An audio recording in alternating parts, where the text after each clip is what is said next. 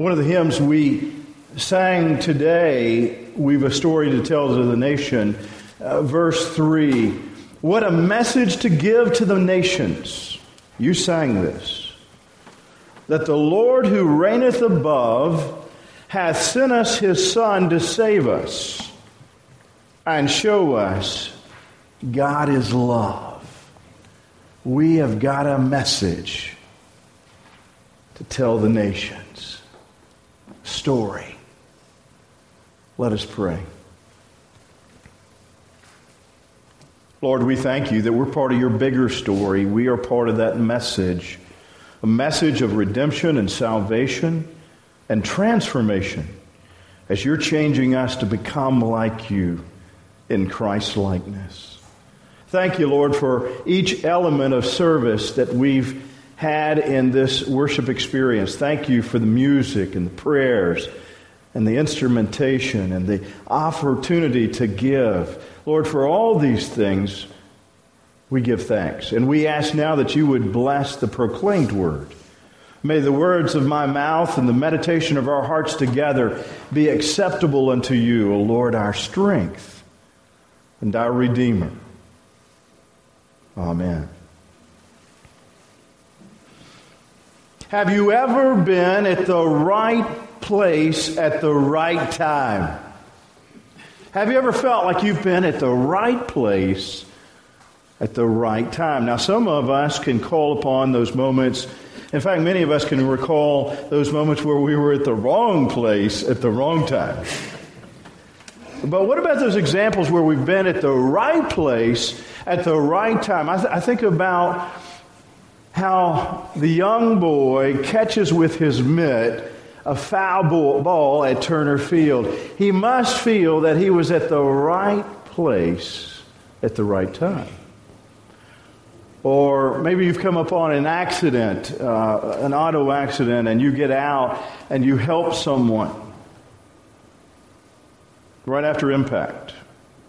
And they actually say to you, Thank you for being here and you felt as though you were at the right place at the right time. I mean, that's the way I look back and think upon meeting my bride, my wife for life, Delia. In fact, uh, husbands, you're in here. Some of you husbands, turn to your wife and say, Fortunate for me, I was at the right place at the right time. Now, Cheese, that does not mean that you say to Dee Dee, fortunate for you, you were at the right place at the right time.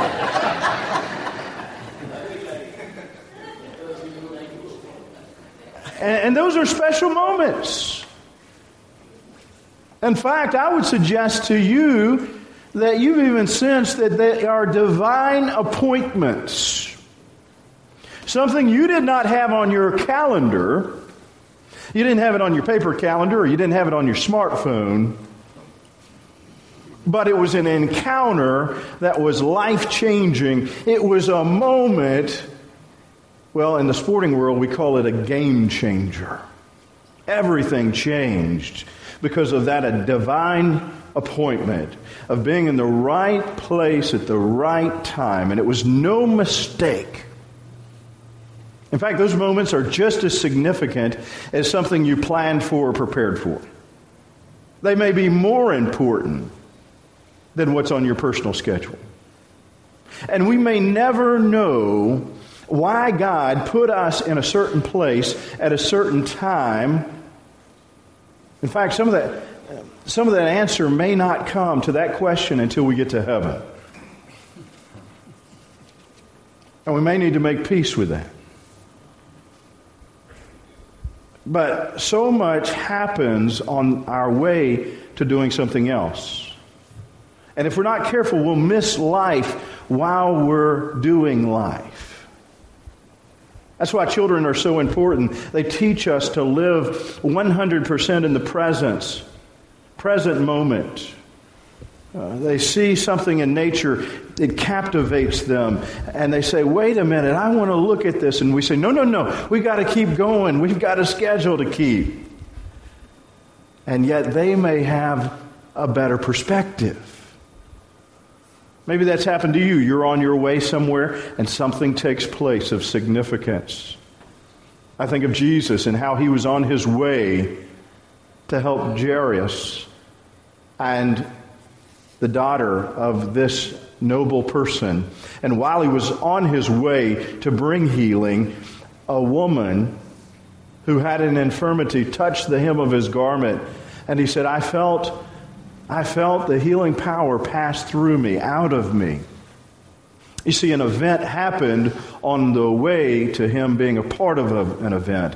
And I want to suggest to you that that can happen to us. There can be those moments where we are allowed by God to intervene into the lives of someone else. And we don't even see the full picture, but it's significant. You may be leaving a message on somebody's voicemail before they're ready to make a decision, and you've helped to inform them in good ways. You've encouraged them.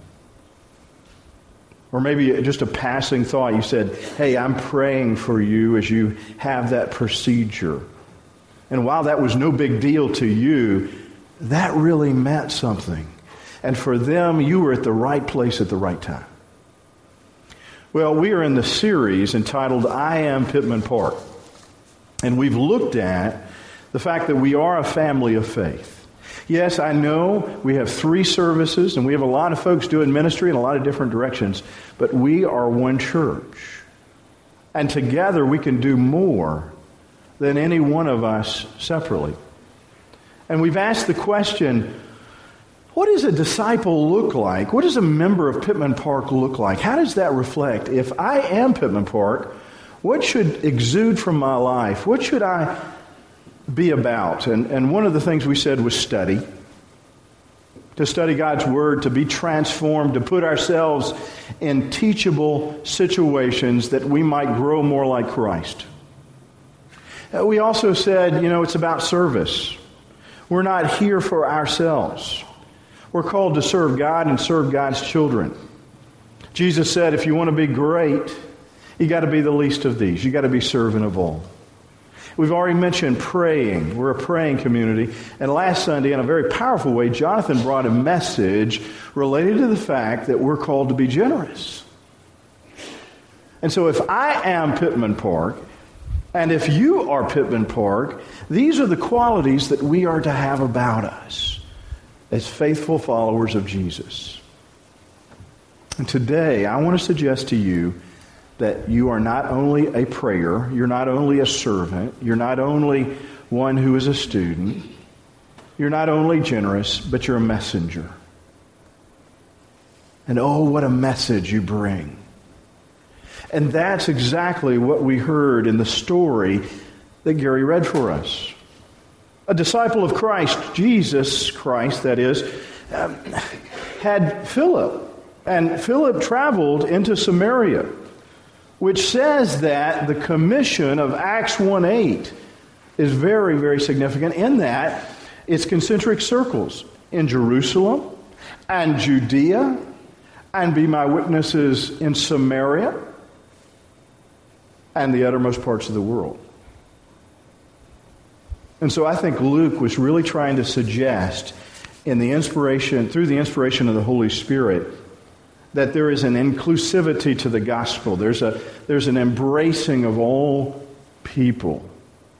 For Samaritans were looked with contempt. And yet Philip was serving them faithfully to the commission. And he hears a word from God. In fact, it's God's angel, and God's angel speaks to Philip and says, Look, at noon today, at noon today, I want you to walk over on a wilderness road that goes from Jerusalem to Gaza. And so he takes him out of a thriving, prosperous ministry in Samaria and says, I want you to go to the hill country of Judea. And these Judean hills have great potential. In fact, one person I want you to seek out. And with that, there was a chariot and an Ethiopian eunuch he was a treasurer to the queen of Ethiopia, a man of nobility, distinguished in character. And he had just gone to Jerusalem on a spiritual pilgrimage, but he was still trying to piece it all together. And he was reading the text out of Isaiah. And Philip came upon the chariot, and he felt the Spirit say to him, Engage conversation with this guy. And so he did. And he said, What is it that you're reading? And he said, I'm reading from the prophet Isaiah.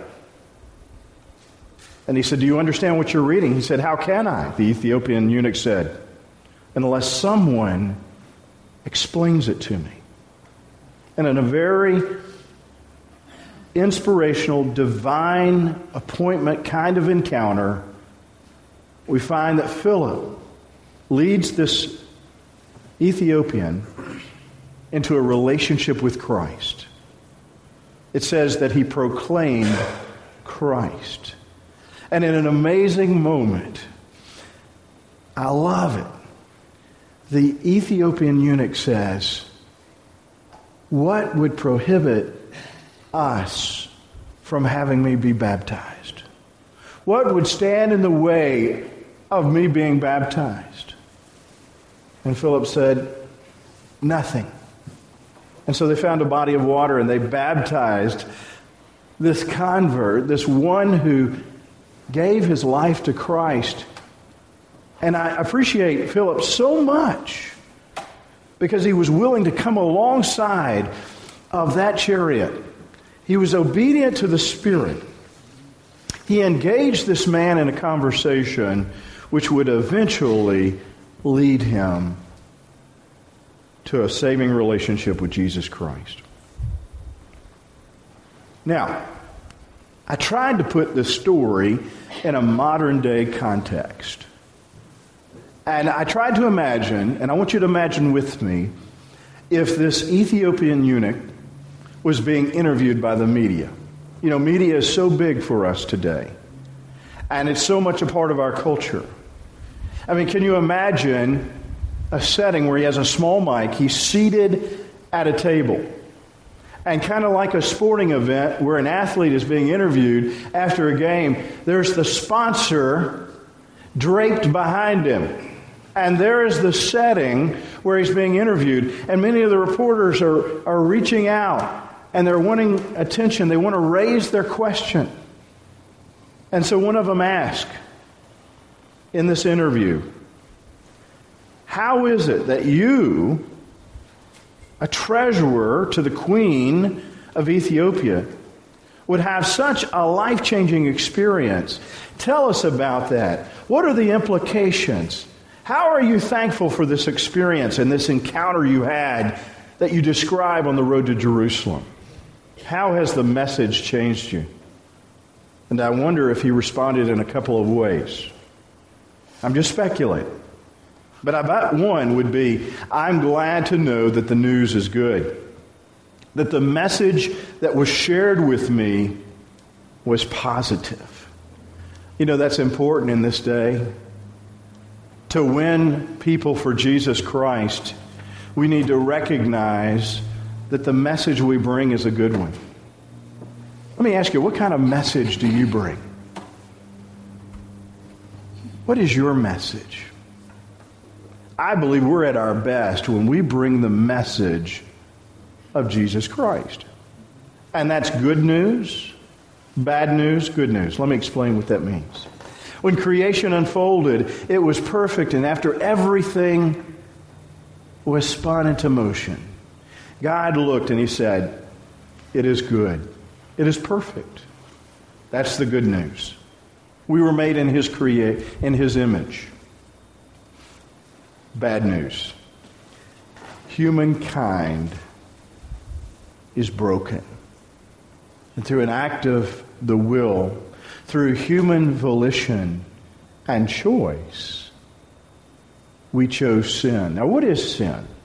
It often is thrown around. It simply is a Greek word that means to miss the mark. We missed the mark. We were selfish. We needed redemption. We needed grace. We needed mercy. And here's the good news Jesus Christ was sent for the redemption of the whole world. And so the good news is that all was made in perfection. Perfection was marred. That's the bad news. But the good news is this that we've been redeemed, that God is working out his creation again in a very special way through us and through the power of Christ. And I really believe it's that good news that we need to get out in front of people. You know, we win people better with honey than we do with vinegar. We, we're able to accentuate the good news. And so when you encounter people, I want to ask you, what message do you bring, and is it good news? But I want to make this affirmation before I move on. I believe that God has placed you in the right place at the right time. And I believe that God wants to use every person that is a part of Pittman Park to help change the lives of those around us. People are hungry for the gospel. People are thirsty for truth. Maybe that's why the Ethiopian said, how can I understand unless someone explains it to me? Now, we don't do that arrogantly, but we do it intentionally. I wonder if he was asked at that press conference, Sir, uh, tell us more about your experience on the road to Gaza. As you left Jerusalem, what was it like, this encounter? Who did you encounter? Well, I'm glad you asked. It was Philip. And I guess the thing I'm grateful for is that someone had the courage to explain to me what the scripture said. Someone had the courage to offer me the message. You see, I believe that we have the message. And as we're open to the Holy Spirit, God uses us to share the gospel with all of those around us. He uses your hands, He uses your feet, He uses your expressions, He uses your mouthpiece to get the message out. You're all He has. And while it sounds trite, it is true. You may be the only Bible someone reads. You have the message. I believe that you are in the right place at the right time because you're the right person. Did you know that 10,000 people, you will touch 10,000 people in significant ways over a lifetime? Think about that impact.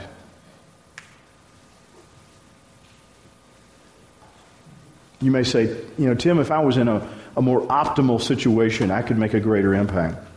You know, if I had this obstacle removed, then maybe I could really make a difference for Christ. I want to suggest to you that God has you right where He needs you.